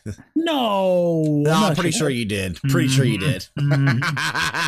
He gave him Frank dollars for it. exactly. It's the, friend, it's the friendship tax. yeah. The um the second part of the expansion pass is known as the Crown Tundra. This is coming out later this year. Like I said, probably somewhere around November of 2020. Uh, it's a snow-swept realm. And it's the one I'm probably looking forward to most because I do love snowy areas. And anytime, you know, I love hearing the music when it comes to snowy uh, areas. Uh, it's just generally very jolly, very Christmassy. And I like that kind of stuff. The Crown Tundra features a beautiful, shining, silvery landscape. In this frigid area with its jagged winter mountains, people live in small communities where they support and rely on one another. A certain person will appoint the player as the leader of their exploration team in the Crown Tundra. They never did say who, where trainers will be tasked with investigating their reaches. Uh, you think so? Yeah. Uh, players will be tasked with investigating the reaches of this frozen land. Here, trainers will be able to explore the full depth of Pokemon dens, which they've so far only been able to get a glimpse of through max raid battles. So this is definitely going to be a much more in-depth part of the expansion pass where we're going to see the the full depth of Pokemon dens as opposed to just the max raid battles now. So I'm curious how that's going to play into the overall experience of Sword and Shield. Uh, it, they didn't announce much on this one because again, they, they didn't have much done with it. So we really can't talk too extensively on the Crown Tundra. But what we can talk about is the new legendary Pokemon that they introduced. Uh, Calyrex. It's a king Pokemon, psychic and grass. This is uh, a, a legendary Pokemon that we're going to encounter somewhere in the Crown Tundra. It says this Pokemon ruled all of Galar in ancient times, though its appear uh, though it appears delicate and slight, its every move is filled with grace and dignity. It also has extremely high intelligence, and it's said to and it's said to see every past, present, and future event. Was that the one that had the Triforces around his neck? Yep, On the- that's it. It had the yeah. Triforces around I- his like yep, neck, I and he had like a that as soon as massive. Yeah. Yeah, uh, very cool looking Pokemon. He looks Uh, badass. Yeah. What do you think on that one, Frank? Uh, I'm going to throw a master ball at his face and catch him like as soon as as soon as he shows up. definitely uh definitely a pretty cool looking pokemon i like that and i and i kind of was kind of hoping and wondering if the the triforce symbolism on his neck was going to play into anything at all I, I still don't know if it's going to but I, I would really enjoy it if it did Man, you think it would, right? I mean, That'd be why cool put if it it on did. there? and i know it's nintendo so why would you why would you put it on there if you had if you didn't have an uh even if it's like just meant to be like a nod to something you know what i mean? Yeah. like if it's meant to be a nod towards something from the legend of zelda even though we don't know what that is yet. It, it would be cool to have a little bit of a crossover, like catch a Yoshi, catch a yoshi? Or Eh, you know, maybe. A Yoshi Pokemon? Maybe. I don't know. But the expansion pass content isn't just adding new stuff for us to do in like the uh, the Crown Tundra or the Isle of Armor because as we briefly talked about, more paths to Pokemon are going to be available to obtain in Pokemon Sword and Pokemon Shield. Uh, so it says here that many Pokemon that didn't originally appear in Sword and Shield make their homes in the Isle of Armor and the Crown Tundra. Trainers will meet a lively array of diverse Pokemon from newly discovered legendary Pokemon and new regional forms to familiar Pokemon that have been seen living in other regions. Free updates are also planned for Pokemon Sword and Pokemon Shield to coincide with the release of these expansions. Updates are scheduled for the same days that the Isle of Armor and the Crown Tundra expansions are released.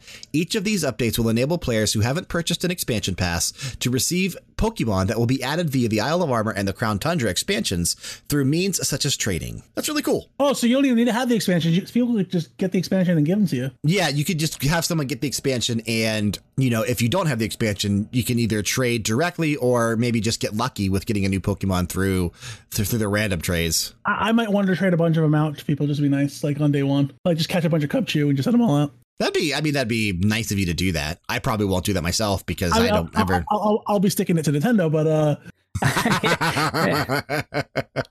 but I think the biggest thing here is the the main thing that everyone wanted to know is that these expansion pass contents are going to add previous Pokemon from other regions that weren't in the Galar region previously. So this is how we're going to get some of the other Pokemon that were left out of the game in the Pokédex back into Sword and Shield. it's cool. I, I, I saw that it looked like they were putting a lot of legendaries in. a lot of legendaries. There's going to be something. I think it's in the Crown Tundra where like every legendary exists somewhere in the Crown Tundra. Like every le- every previous legendary is somewhere in there.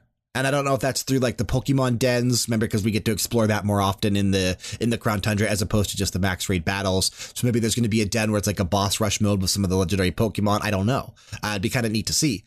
But I'm curious what Pokemon they're going to choose to add that were left out of the game originally. Well, I saw in the video that uh, it looks like Squirtle and uh, Bulbasaur are in the game now because I, 'cause I saw Venusaur and. Uh, I mean, are there any favorites that you guys are hoping that are going to expansion? Yeah, I don't know. Um, I, I, for me, no, because I don't know the Pokemon that well. Like I Okay. like I like the games and I think they're fun, but I didn't throw a fit because they decided to leave out all these Pokemon. I know Gotcha, people like. Frank did. I know. I saw a lot of people on I was Twitter. I was I was pissed because there's, there's been a Pokemon um, Pidgey is, is is one of the original Pokemon who I've had in every game so far, uh, and he's not in Sword and Shield. Uh, I, I have a Pidgeot on my team all, at all times, and he wasn't there. Uh, I would like to have him back. Um, one of the newer ones, uh, I believe, is called Fletchling, becomes Fletchinder, who's a, who's like a fire version of Pidgeot. He's going to be in the game. I saw him there. He also helps you uh, hatch your eggs a lot faster. Uh, I really don't care who they put in. I just want to have more. I, I want Alakaz. I, I want um, Abra, Alakazam, all that whole shebang. I like my, my, my psychic guys, but I'll take what they get. I, I know eventually we'll have them all. Um, I think it was actually smart the way they did this because it's like the world. You know, there's no tigers in the United States. Well, actually, there's more tigers in the U.S. than there are in the world. But uh, there's no there's no Yeah, because of zoos. yeah, exactly. Yeah. yeah, yeah, and we do a lot of conservation. Yeah, so um, Yeah. there's like, but there's no wild tigers. There shouldn't be in the U.S. So it would make sense if you'd only catch those over in Asia. Uh, so it, it's smart for them to do that, but you know, people travel. There should be, you know, you should be able to see other Pokemon. Sure. Yeah, no, I get that. Um the last part of the expansion pass is just like new cosmetic items, new outfits. I like some of the stuff that they're adding. Uh, the favorite thing, my favorite thing that they showed off, they for the Crown Tundra expansion, it, they showed the Pokemon trainers donning like exploration gear, like you Oh, yeah, know, the full, orange suit? yeah, the orange suit, like the backpack, uh, hat, like you know, warm gloves, gloves, uh, warm clothes, gloves, boots, all that kind of stuff. Uh, looked really cool. Like I, I think for me, I'm most intrigued by some of the customization options that we're going to be able to make our characters look like because Sword and Shield had a ton of customization options already, like in terms of clothing. Maybe not so much in like the hair or the way that your face looks, but what you could choose to wear was drastically different. So I'm hoping that maybe they'll add some new like hairstyles and facial features and that kind of stuff as opposed to just clothing. Yeah, and facial hair. Uh, yeah, there was no facial hair, was there? Okay, Oh wow. How how am I gonna, how am I going to show off my awesome beard? Hell yeah, man! Reap the beard game. Yeah. Uh, I usually am Yeah, you smooth skins. I know. You, you no, I, smooth I, don't. I'm not smooth. I, I'm always stubble, but I, I, I, I only always go down to a stubble. I always shave to where I just have like a five o'clock shadow because that's just generally how I enjoy looking. But Um, never a full beard. I can't do full beards. I think they're too itchy. I've tried. Wait, wait, wait, wait, rewind. You look the way you do because you enjoy the way you look. Yeah, Yeah. Yeah. What's wrong with that? well, somebody who likes it, I guess. Everybody likes it, Frank, just not you. Yeah, yeah, because I have taste.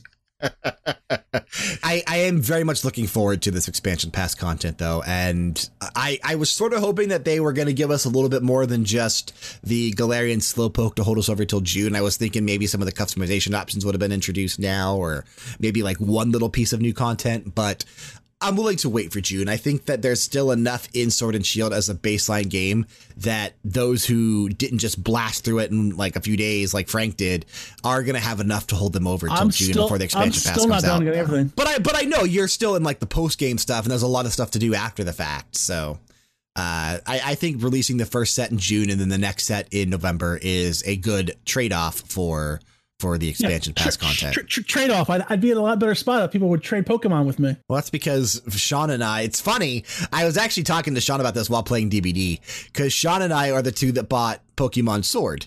You and Kyle, the two that have finished the game and are waiting to trade, bought Pokemon Shield. So you did it wrong. I'm sitting did it on two. I'm sitting on Yeah. two boxes worth of Pokemon to trade Yeah. off with you guys. Yeah, we should have. Sean should have got Shield, and I think Kyle should have got Sword.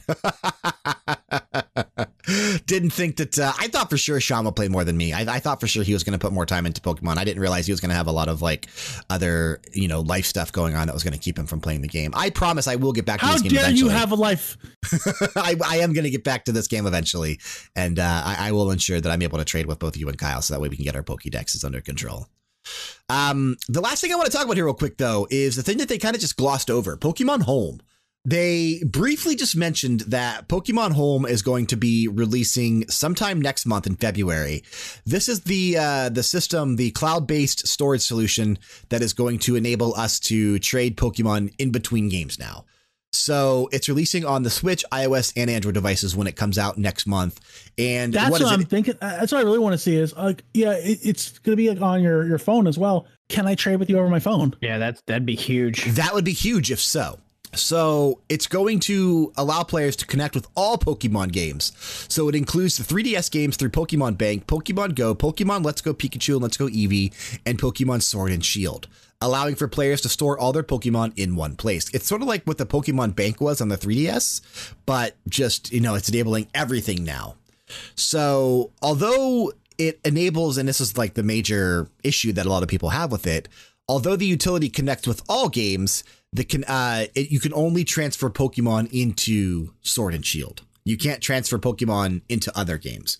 You could transfer Pokemon into Pokemon Home, but because this is a new service and Pokemon Sword and Shield are the two games that came out since this service is being released, you can only transfer Pokemon into Sword and Shield.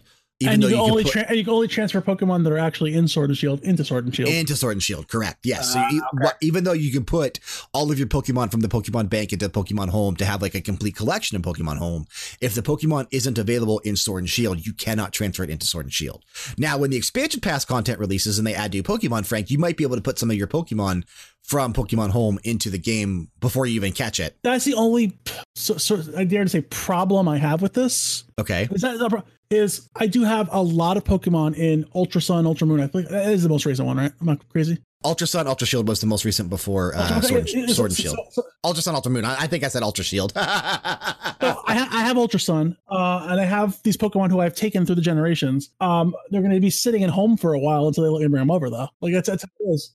And, then, and I, I can't even I can't even shoot them back. Uh, I also have to empty out my Pokemon bank because I haven't paid for that subscription in a couple of years. And they, they at the very least let you take your stuff back. oh, do they do? Before, do they allow you to take your stuff out of it without having to pay for it? Yes. So if it's there, you're not they're not locked away from you, but you can't put anything into it. Okay, so you you want to make sure you transfer everything out of that to Pokemon Home for sure.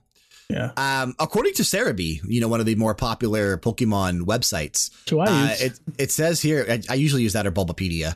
Uh, it says here that Pokemon Home is going to allow the capability of trading with friends and others around the world directly through the Pokemon Home app. So it sounds like you and I'll be able to trade on our phones. oh my god, these trades will actually happen now. Yeah. I mean, it's it's one thing to ask you to trade. You know, you have to go get your Switch, but now you have, you have Yeah, no excuse. right, No literally right at the tip of your fingers. no freaking excuse at this point, exactly. So I, I am looking forward to home, even though I don't have a ton of Pokemon to transfer into it. Uh, Frank, you and I were just recently talking because I told you some of the games that I was trying to finish for my game challenge update over these next two months. Uh, you know, Mario Odyssey and the, the both Pokemon games. But I, I do want to get Pokemon under control because I want to get my complete Pokédex in Let's Go and Sword. And I know I need to get back to Let. I think for a fact you have every Pokemon for me for Let's Go. Yes. Uh, I, I just need to actually finish that game, and any Pokemon I don't have by the time I finish it, I'm pretty sure you are you I, I have think, one for I, me I to think, I trade. think I think those are two games I told you you had to finish. Was Let's Go because I need you to get to beat the end game to get that one Pokemon, uh, and then I need and you which to one is that? That's the um. Which one do I need to get you in? Let's go. No, Let's Go. I have everything already. Oh, you already, so I don't have to worry about anything for Let's Go. Yeah, I finished that one out because you know I couldn't wait for you anymore. Um, But anything anything I don't have by the end of Let's Go, I'm just going to hit you up, and we're just going to have to trade because I, I do I do want a complete Pokédex for that game, so that way I can transfer everything into home.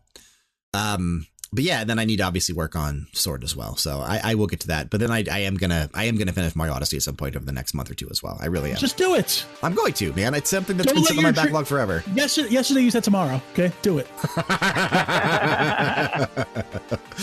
that music right there. We haven't done this one in a few weeks. Oh, it's time for a little. Oh, yeah. Kickstart my heart. Hope it never stopped, even though it did stop uh, for a few weeks there because we didn't have anything on Kickstarter, man. It just uh, during the holidays, a lot of studios aren't putting their games on Kickstarter because they know a lot of people aren't checking Kickstarter and they want to make sure when they put something on there that it gets funded.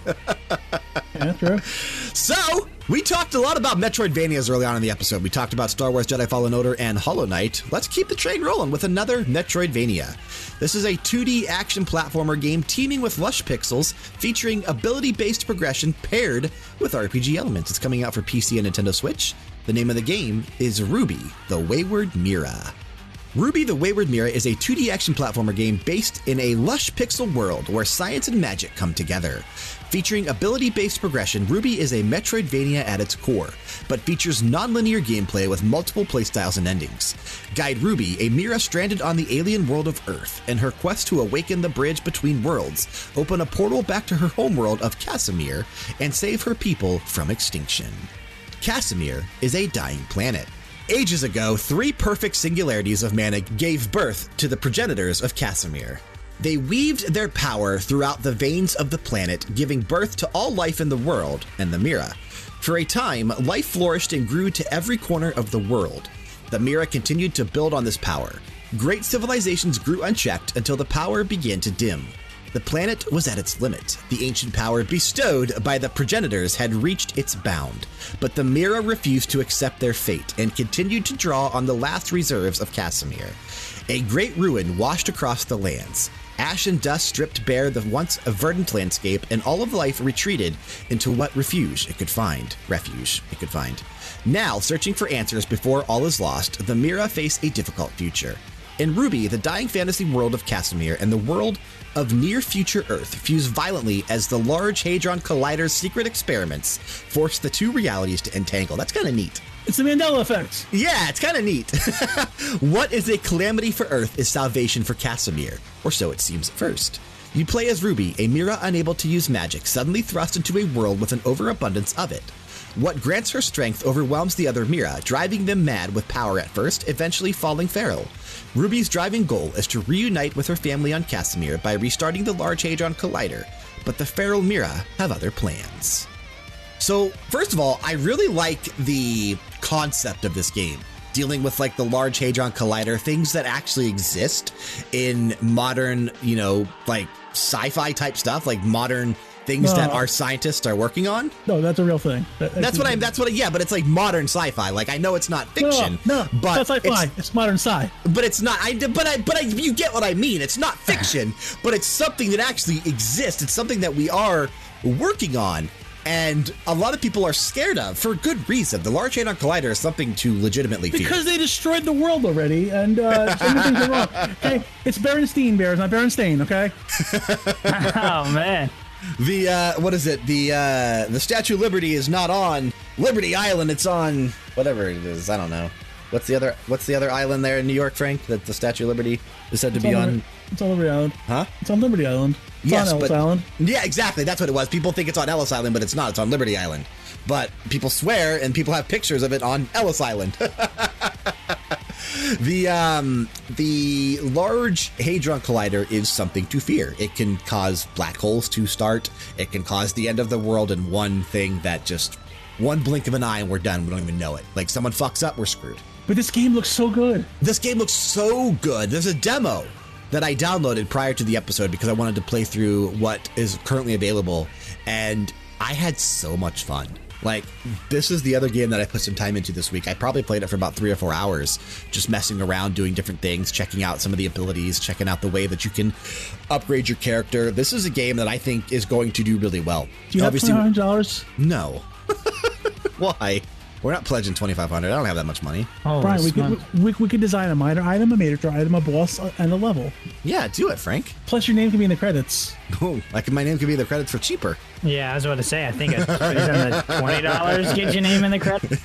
Yeah, the first I tier. mean, Plus yeah. a copy of the game. All I care about. I don't even just design a level or design a boss. You're the one that always wants to do that stuff. So if you have twenty five hundred dollars, I'm sure they'd appreciate it. I was asking for the Level Down Games petty funds. Between the, Yeah, not- Uh, not between, between happening. the, between the five of us, you guys can definitely. Uh, So this right now is what PC only, but if they hit seventeen thousand, they'll put it on Switch. Yeah, that's what it looks like. So if we look at their, uh, if we go Oh, down and look at 15,000. their their stretch goals, which Yeah. are somewhere on here. I think it's right towards the top. Is it towards the top? Yeah, there it is. Yep. Yeah, so they're initially looking for twelve thousand dollars, which they are close to. They're literally less than eight hundred dollars away of their twelve thousand dollar goal, uh, with three hundred thirty-eight backers. Still twenty-five days to go, so they're easily going to make the goal. It's probably going to make it before we finish recording, or not before we finish recording, but before the end of the day today. It's probably going to hit their goal of twelve thousand.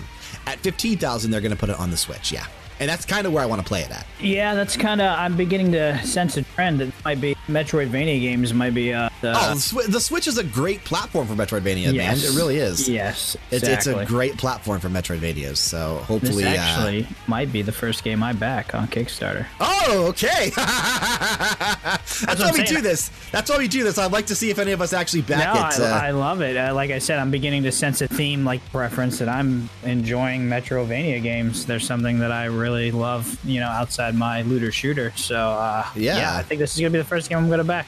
nice, All right, Frank. guys. H- how Frank, this team is actually based in New York as well, Frank. how about for four hundred bucks, we could design a major item and we get Void into the game. No. Not for me. I mean, if you want to, if you want to back it, you want to fund it, man. I'm sure they'd appreciate it, but I just don't have the you money. say- Why keep you keep saying you when I say we? I just don't have the money because because me, I don't have the money, and I and I am leveled out games for the most part. I just I just don't have that money. Let's talk a little bit about her attacks. So Rubi's attacks, as well as the obstacles she faces, are inspired by the particle physics experiments that merged Casimir and Earth. So we have the beam weapon, which is a particle. Uh, it's alpha, beta, and gamma particles. Uh, basic upgrades to your beam weapon, increasing the range, damage, and allowing for charging, which is kind of neat. That's one of the uh, weapons that is in the uh, the demo. The neutrino phase is a dash option that can be used to bypass thin terrain, dodge incoming hazards, or increase jump length. Uh, chained phases are possible by upgrading your mana capacity. That's also in the demo, so that's also really fun to mess around with. It allows you to get through like steel beams and walls, and you know, like it says, increase your jump length. So if you're trying to jump to a platform, you can eventually learn how to double jump. It's also in the demo, and then double jump and then dash into the actual other stuff. So yeah, this, this demo is pretty extensive. It's actually really uh, it's a big demo. uh, the beam sword, also in the demo, gives lets Rubi uh, have a concentrated version of her particle beam out of her mana class for high power at a close range. So it's how you can, you know, because the uh, the beam weapon is a, a ranged weapon where you can stand back and shoot, but it doesn't go across the entire screen, so it does have a, a limit to its length. Whereas the beam sword allows you to stand up near and close to enemies and, and strike from from close range, uh, allowing for ground combos and aerial strikes. Uh, it's it's pretty good for close up threats. We also have the. Are you nice? You'll like it. You also have the Graviton, which is another beam weapon, a slow moving projectile that deals damage over time, can be activated a second time to dash to its current location. Uh, and then there's optional power ups. Find enhancement to Rubi's abilities hidden within the game. Upgrade the particle beam with splash damage or power up your melee attack to cleave through uh, enemy projectiles. There's also an ability tree where you are going around the world collecting strings, the building blocks of all things. Spend these as materials to synthesize uh, permanent upgrades for Rubi along mana, health, and attack paths. So I, like I said, it, it's very much in Metroidvania where you are having to upgrade your weapons and upgrade your abilities to backtrack to get to different locations, things that you weren't able to access before. It's a fun game. I highly recommend downloading the demo if you're intrigued by Metroidvanias. Uh, again, the name of the game is Rubi the Wayward Mira. Uh, the cheapest way to get involved with this game is for 20 US dollars, get you a digital copy of the game and your name in the credits. And they're saying the game's coming out this year. They're saying estimated Yeah. delivery for December 2020. So I, I like some of the like the artwork that they're showing off in this kick. It's a very good Kickstarter campaign. Uh, the way that it was put together, some of the artwork's incredible looking. Uh, some of the locales that we get to see, like some of the snowy areas there. Some of the bosses look really oh my cool. god, there's a dog in the game and you can I was pet about to say I saw the dog at the end. Yeah, and you can you can pet the dog. Boom, I'm in right now just because there's a dog in the game. the uh, the music is being handled by Jeff Myers. Uh, goes by the name of Just Jeff on uh, like social media and that kind of stuff. J V S T J E O F F. Uh, there's one track available to listen to on the Kickstarter campaign. It's really well done. The demo in certain areas doesn't have music in it, so I think that some of the obviously some of the music isn't done. But from what's there, it's pretty catchy and it's pretty good. I hope it makes it this time. Has it been on there before? Yeah, two years ago this one failed. Oh, well, really? It's it's not going to fail, Frank. It's No, literally it's definitely- yeah. literally eight hundred less or seven hundred and seventy dollars from from making it. If it can't do that in twenty five days, something's wrong. I was gonna say I think it's actually gone up forty bucks since we started uh started recording. yeah, so that's uh that's a good sign. So hopefully this one makes it. Yeah, check it out. Kickstarter.com was, again. was the that, name was of that the you game. and me? Was that you and me backing it? Because I pledged. Oh, did you? no, I don't think I don't think Dan's pledged yet, but No, I will be. I'm. De- I'm actually looking at the different tiers. Um, check out the demo. Download the yeah, demo. Check yeah, it I'll out. do that. Yeah, we'll Check do it out. Yeah, Kickstarter.com. The name of the game is Rubi the Wayward Mira. But that is going to bring us to the close of the show this week. Final words. Uh, we give them to Dan last week. Ah, we'll give final words uh, since Kyle's not here. We'll give them to Frank. What's the final words, Frank? Fuck you, Kyle. No, uh, Yeah. All right. Well, that's going to do it for this week.